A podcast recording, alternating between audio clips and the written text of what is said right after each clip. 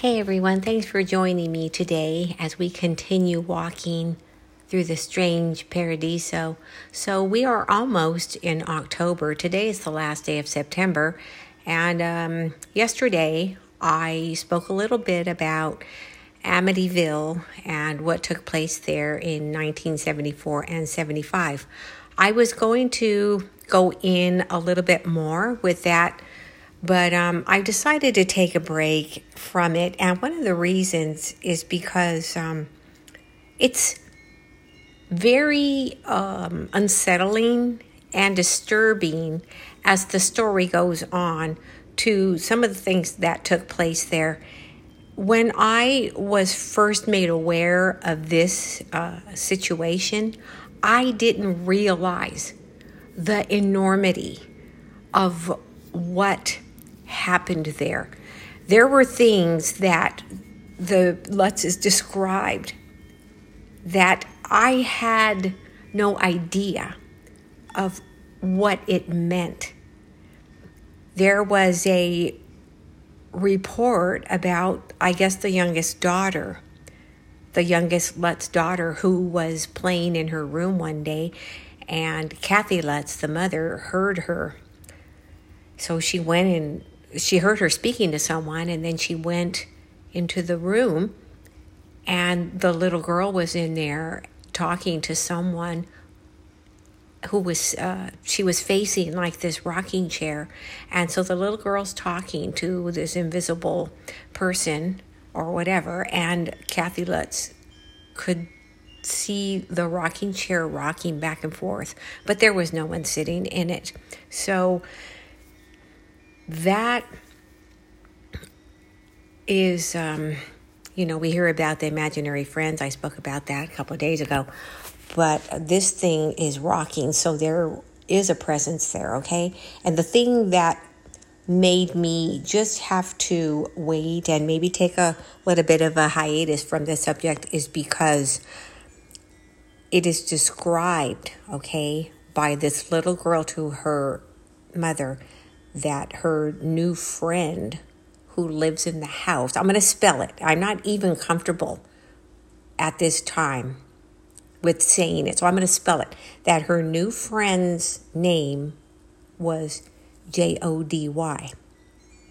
And so, okay, where did this girl hear that name? It is, well, it was a rather common name back then, but still, you I don't think that girl was even in school yet. Maybe she was, I don't know. But then she described to her mother, and this is the part that got me, that some it, it would change from sometimes it would be a pig sometimes it would be a small pig and then sometimes it would be a pig that was bigger than the house I got goosebumps right now. I have to tell you. So I tried to picture to a uh, through a child's eyes, okay, how this thing could be bigger than house and communicate with this child. So I mean I can't. I, I can't. I know that me myself as a young child, if I would have seen something like that, I would have been letting everyone know. I would have probably been in a panic.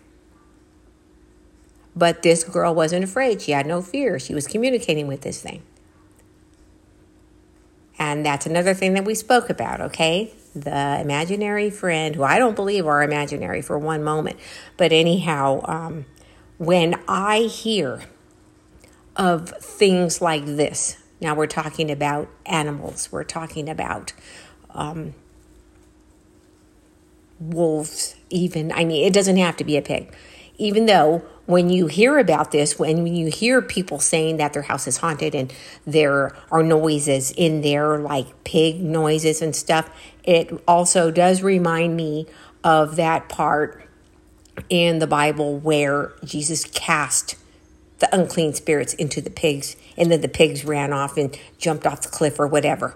So it's just another one of those things like the 3 a.m. thing, the, you know, it's, a, it's all a mockery. So I um, was thinking about this last night, and for some reason, I just um, I just got a bit of apprehension about going any further. At this moment, I'm not saying that I'm not going to um, put this on the table and dissect it at all. I'm going to do continue, but I have to take a break. Not to mention, okay, the Lutz family, George and Kathy. I don't know how old they were, guys, but it doesn't seem like they were necessarily that old, and they're both gone now. And I believe that they passed away some years ago. So, whatever, maybe it's uh, the trauma that they went through, I don't know, shortened their lifespan somehow. So, you know, we spoke about miss um, the weakest links and things like this. And my belief, personal belief, is that George was the one who was under the most attack because he was the weak, the weakest link, because he had been involved with the occult previously. So even those type of things matter when it comes to these type of um, beings. Um, and I'm going to also tell you that from what I can gather from what happened there at this house, whatever those entities are, whatever those entities are that attacked the Lutz family, drove them out of that house, drove the priest out of the house, even police, when they went in there after Ronnie DeFeo Jr. killed his family, they could smell like this stench of a smell coming from this room. Those things to me are not any type of what you might call a human spirits.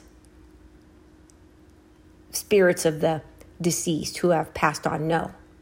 That is not even energy of the deceased. Some people may think, well, because they didn't even know that they were dead because they were killed in their sleep and blah, blah, blah. Yes, but they were children.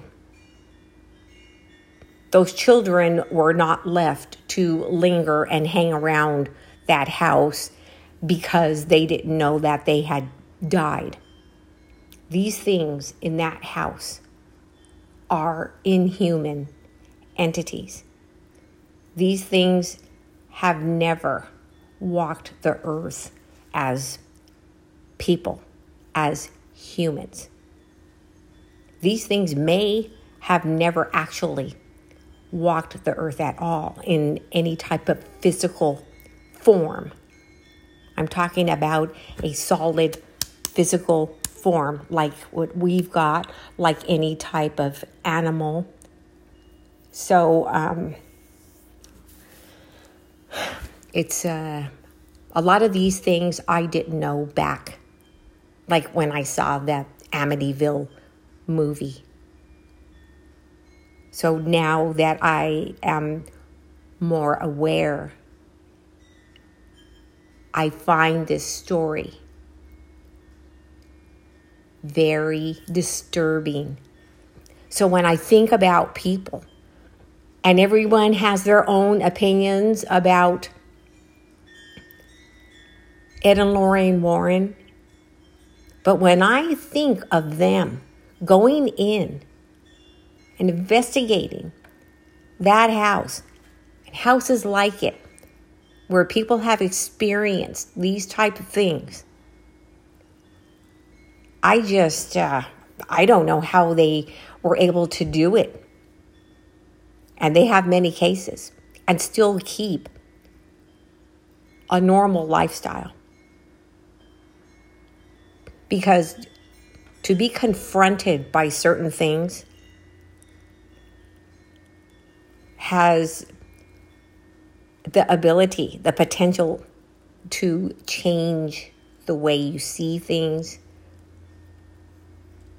as far as um, your your personal beliefs and things like this but they never changed. They never questioned god and why these things happen. Lorraine warren was very very spiritual. So I really have to give them so much credit. So I'm going to be looking at this and then I will come back and talk about the rest of it some more. But right now, I just um, want to take a little bit of a break from it. Okay. The next thing that I want to say is okay, most of us have heard about Elisa Lam and what happened to her at the Cecil Hotel in Los Angeles. I believe it happened in 2013. Most of us know that story, right?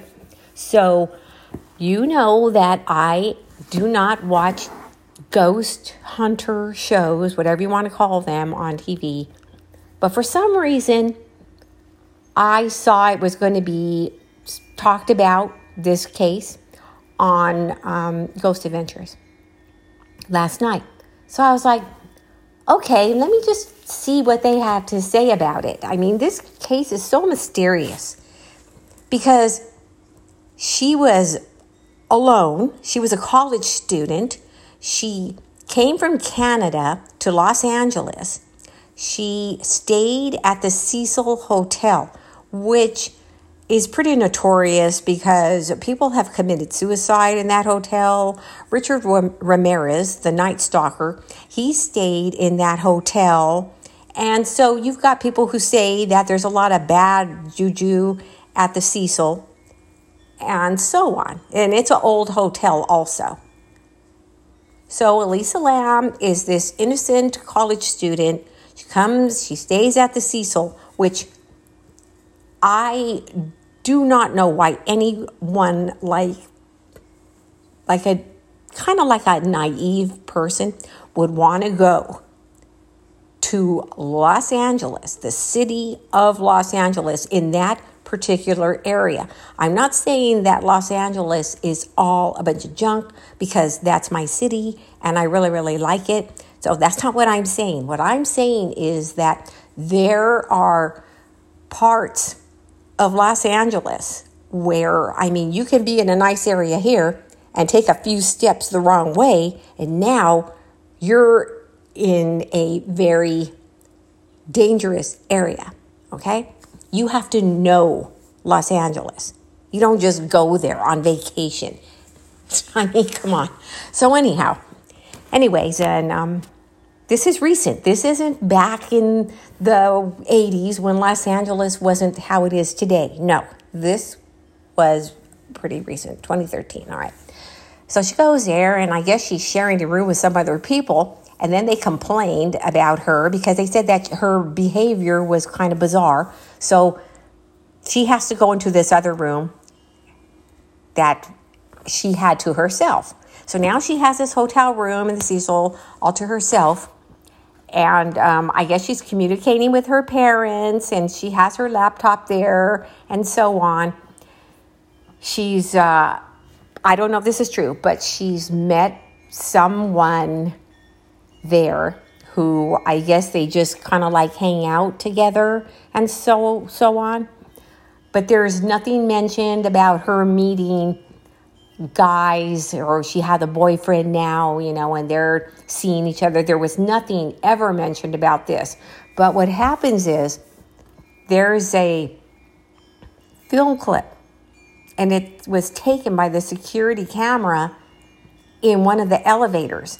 And it shows her, and this is the last time anyone ever saw her.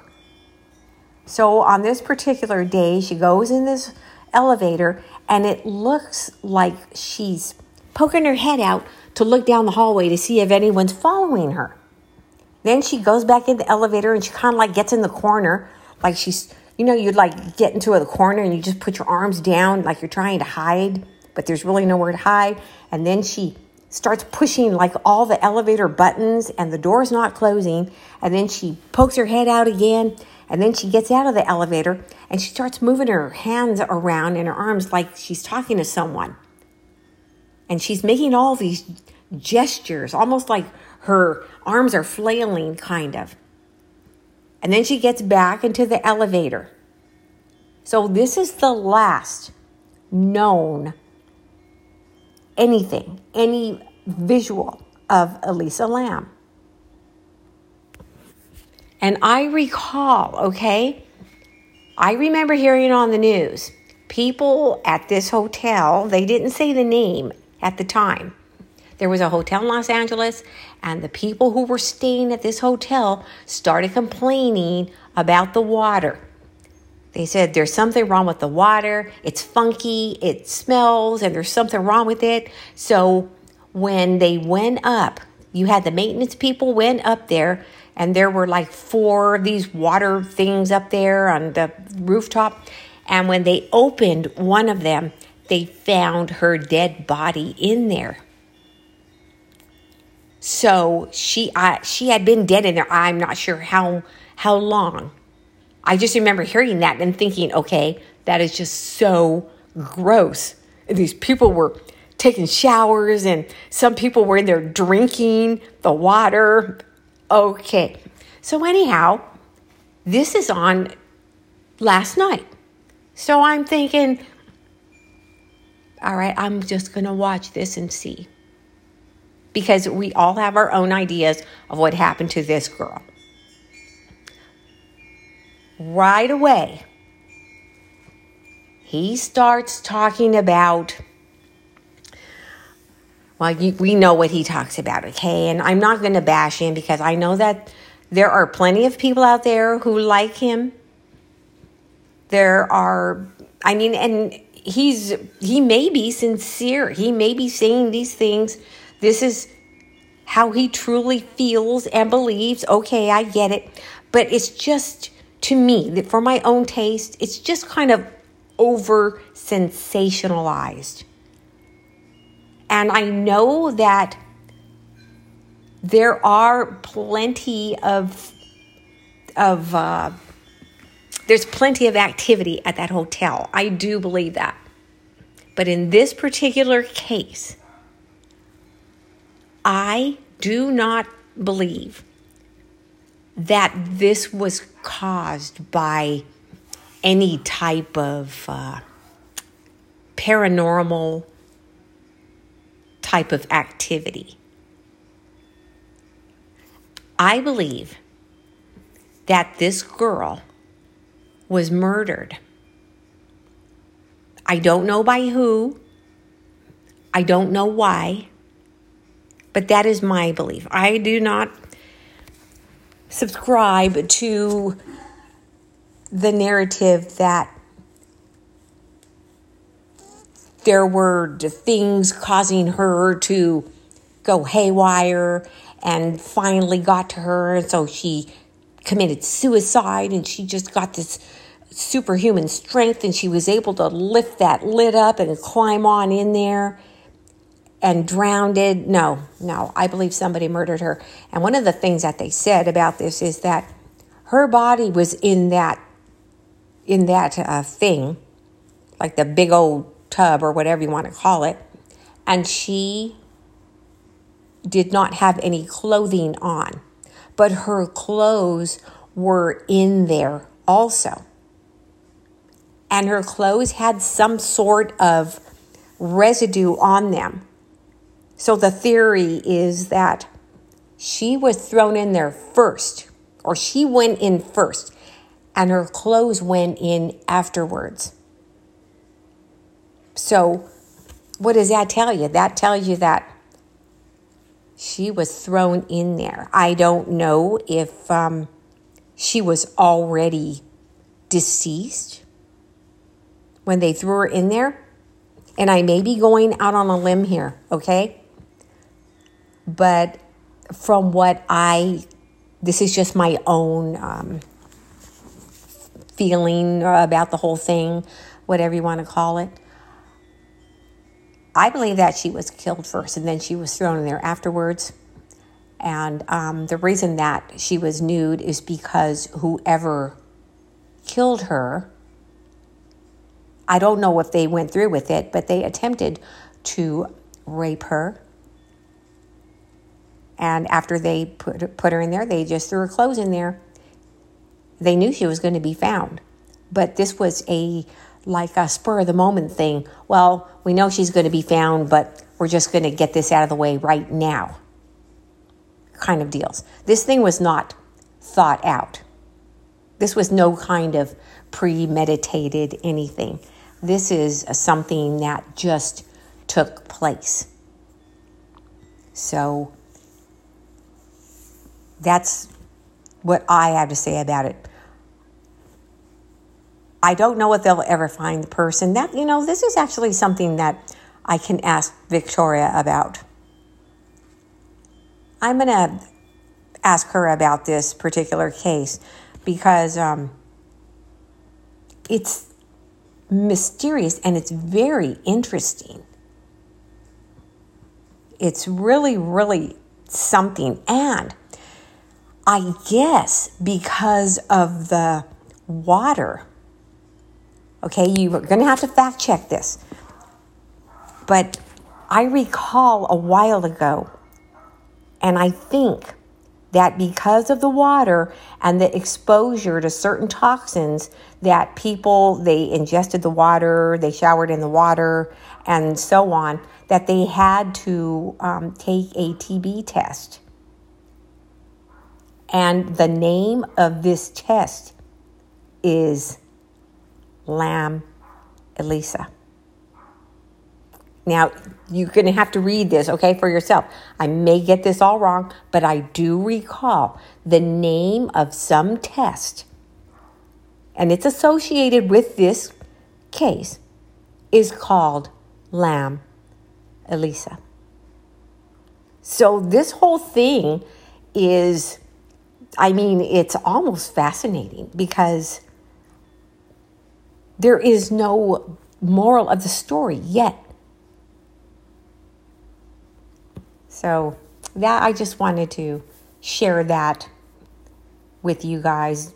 We pretty much have our own opinions about what happened, but um, that's just mine.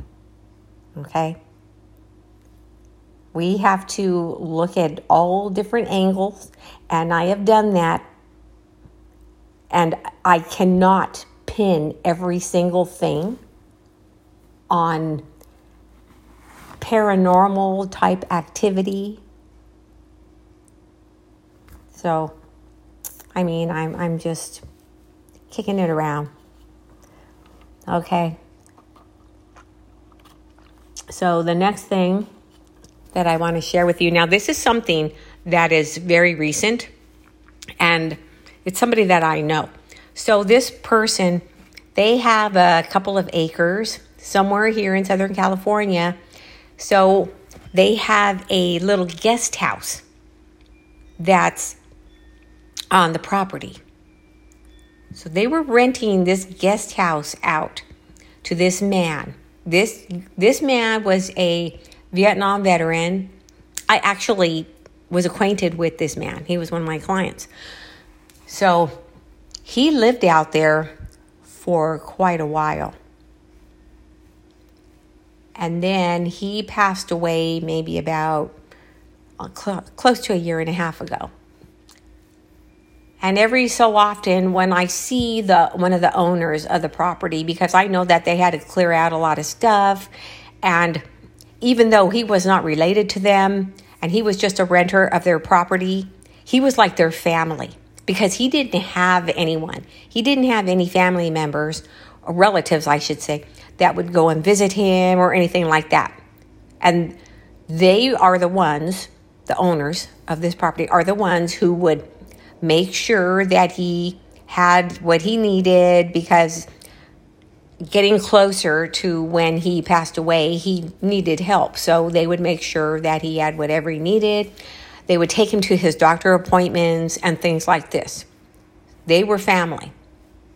So I was uh, talking about it and I said, You guys, I'm going to rent that place out. Are you finally finished? And she said, We're not. Um, we're not finished yet. And she said, I don't know if we're going to rent that out right away.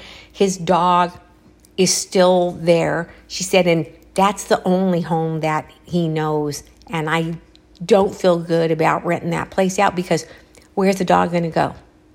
She said, so my husband and I talked about it and we're just going to leave it vacant as long as we can and um, until the dog passes away or she's like i really I really would just rather not rent it for a while. So I said, well, that, that's really nice. You know, they're very nice people. So, anyways, she was saying that her daughter came and told her she heard him. She's like, I, I could swear I heard him out there calling his dog. And she said, Well, yeah, that's that's probably something you know to be expected because he hasn't been gone long and that was his dog and he he was a real dog lover and all this stuff. So that's probably something that it's okay. She said but you know what? I heard him calling his dog. She said and then i heard him calling me. And i was what? She's like yeah i heard his voice coming from that little guest house calling me I'm like, well, what did you do? You're, you didn't go out there. And she's like, no. I said, yeah, you don't go out there. But even her husband heard that man who has been passed away now for over a year calling her, calling his wife. So you i mean you have many okay who will say that there are imprints like our voices certain sounds certain noises leave imprints. Which okay i know sound travels. I know it just continues. But it doesn't travel like across the room and continue like a ping pong ball and how does it call one person and then another? Like it calls the dog, it calls the daughter, now it calls her. It's like, no. And he said, I don't know. I don't know. I'm thinking about just tearing the whole place down, okay? Well, if it comes to that, it still could be on the property. We were talking a couple of days ago about the house where Sharon Tate was murdered in 1979. Seems like a lot of this kind of stuff happened in the 70s, huh? A lot of crazy crap happened in the 70s. You got Amityville, you got all this other stuff, you got the Sharon Tate murders and everything. Oh no, I'm sorry, my bad. It was 1969. Okay. Well, anyways, we're getting close to the 70s in 1969. But anyhow, so that house that Sharon Tate was murdered in, there are so many theories about the whole thing. You had people saying, oh, there was a, a, rope and one was tied around her neck and one was tied around the neck of Jay Sebring. And then, uh, and I don't know if these are true or not, guys, but there were a lot of theories. Someone, some said she was, you know, she was pregnant and that they cut the baby out of her and hung the baby and all this stuff. I don't think that that's true, but I do not know for sure. So that's why they're theories because we don't know for sure. I'm I'm going to believe that some of the more gruesome details could have been left out so that the public doesn't know about some of this stuff also, one of the reasons that they would do that in certain cases is because if someone comes forward and if they're telling the truth, they're going to know details that were never released to the public. So that would be one sign of their credibility when you know something that was never released And the police, then they would know that you're telling the truth, okay? So I don't know how many people bought and sold that house. I know it was on Cielo Drive in the Los Angeles area. But from 1969 until like the, I believe it was uh, 2000 and something, okay? I don't know how many people own that house. But um, this one guy, he bought the house and he tore it down, he demolished it. They even changed the address of that house to take try to try to take away some of the notoriety of that of that place. So then they built the house back up from scratch. Well, there's still stuff happening in the house. But that's because all of that negativity is in the land. All of that stuff, that's not going to go away unless somebody who knows what they're doing goes out there and cleanses that place properly. So we were talking about that just like I know so many people who to this day they still believe that, well, how is that happening? It's a brand new house. It's like, yeah, the house is brand new, but the land isn't. As well as people. People who are building the house itself.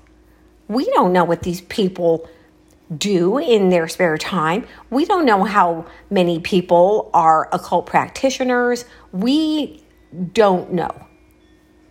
So to, to believe that something can't happen because it's a brand new house is very naive. So, anyways, this house um, where Sharon Tate was murdered, talk about imprint. I believe that there is such a huge imprint on that land that to extract that whirlwind of negative energy is going to really take something. There were, I mean, this whole situation here is just horrible. People, um, and I don't know how because there was no one left alive except for the criminals who did this.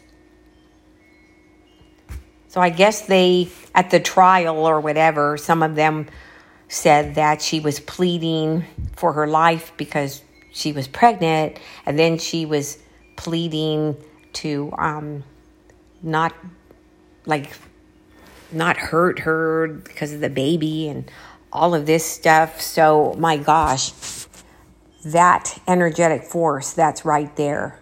Um, I can just picture it like being a type of tornado, like a whirlwind of just emotion and um, the fear that this generated is something that we cannot begin to comprehend. And I hope that we never do. There are also, now you've got the theorist people who say that the person that she was married to had something to do with this, and oh, just coincidentally, he was in another country when this happened, and blah, blah, blah. And, you, you know, we get a lot of that. That, that was a very large sacrifice. If this is true, I don't know. But um, if it was, you, and this is something that I haven't done, okay? I haven't looked into the numbers about this. I haven't even really done a whole lot of reading about this. But I'm pretty sure that for those who are into gematria and things like this, you'd probably be able to find out quite a bit about this particular case. As well as, okay, we're going to move on a little bit to more recent, okay, Coolio. All right. You got so many people out there now talking about Coolio and um, how they believe that this was a hit. And I don't I don't know guys, all right? I don't know for sure. Of course, none of us do know for sure, except for if this is true, then the perpetrators would know. And it's said, it's being said that he, the deceased, was working now and was going to come out with some things. Now we're talking about human trafficking and things like this. And he was going to start bringing certain types of information out for to get it out there, okay, for the public and, and so on. Anyone, any type of high profile person, it, even okay, even a low profile or a no profile like me, just a regular private citizen, whatever you want to call us, if you, for example, if I had certain information and it was fact and I could prove it and it was true, I would not be saying anything. But over and over again, we have these people who are killed or found dead or this and that. And then it comes out, oh, this person had information about blah, blah, blah. This person was going to come out talking about this and that. Well, these people need to be quiet until the day they're going to bring it out. That's just my opinion. There was this guy, he was a news a news person, okay? And I really don't want to say his name, but um, his first name was Andrew. His last name started with a B. And this is so many years ago. And apparently, he kept saying he had some sort of whatever the word is that they use, some truth bombs or something like that. He was going to be bringing out and so on. And then he's he's dead. He goes for a walk and he dies of a heart attack. It's like, people, no, I would not be saying anything to anyone. I would keep it to myself until I'm going to go stand on my little stage and tell whatever it is that I've got to tell.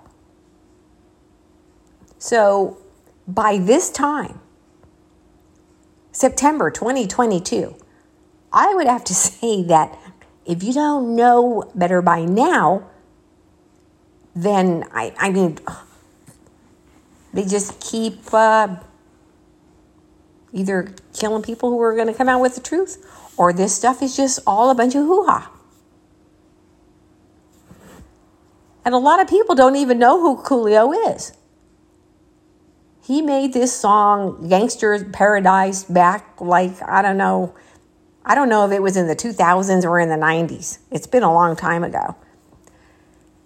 And uh, he did say that that song was like given to him, kind of like like something took over his mind, and that's where he wrote that song and this and that.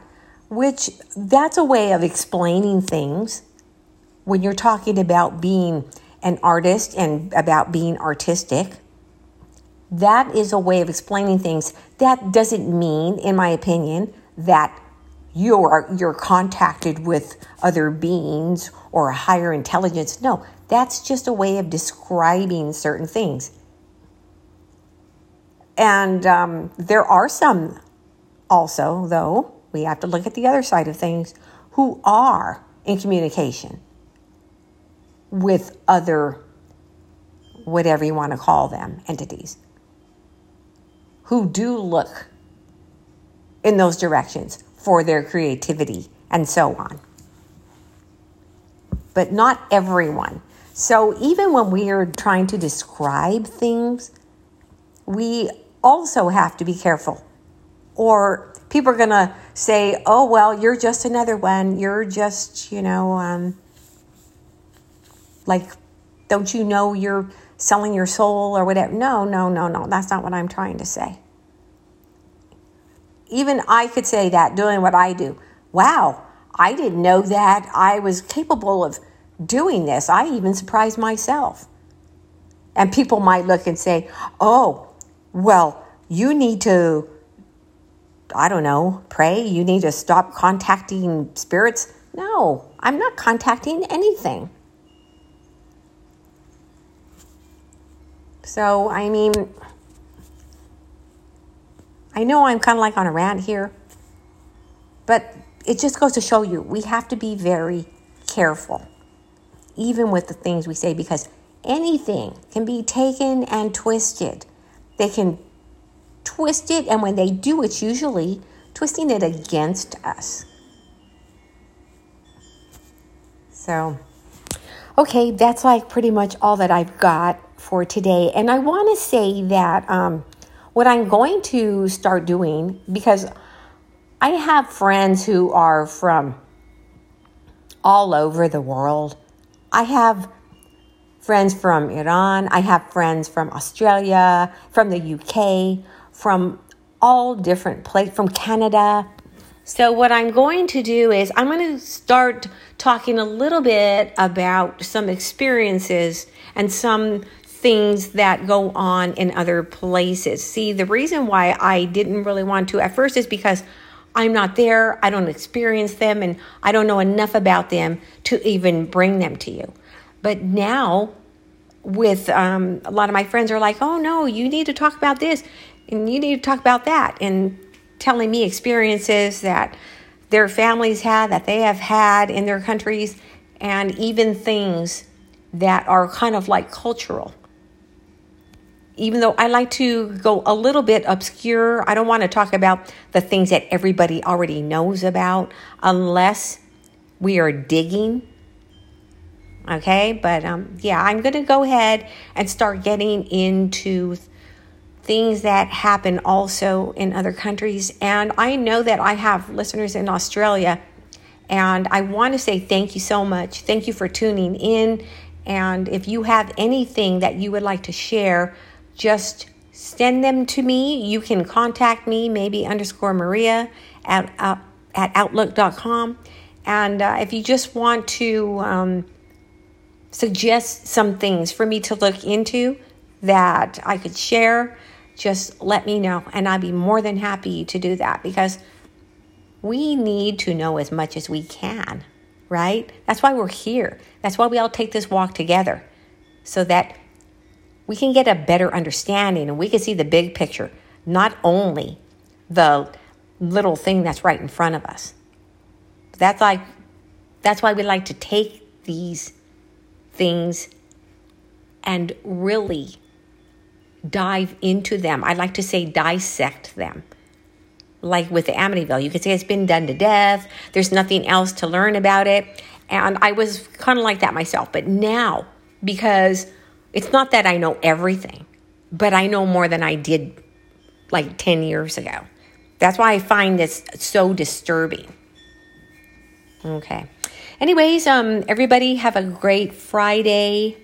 Tomorrow is October 1st. I make it sound like I've just been waiting for this. Well, actually, I have. Not to mention, October is one of my favorite months, but um, I actually have been waiting for it. Also, going to try to get Victoria to come back on. I know she's really busy, but um, maybe she can squeeze us in, come and take a walk with us. Have a great day. I'm going to try to be back on Sunday. Everybody, thank you so much. Ciao.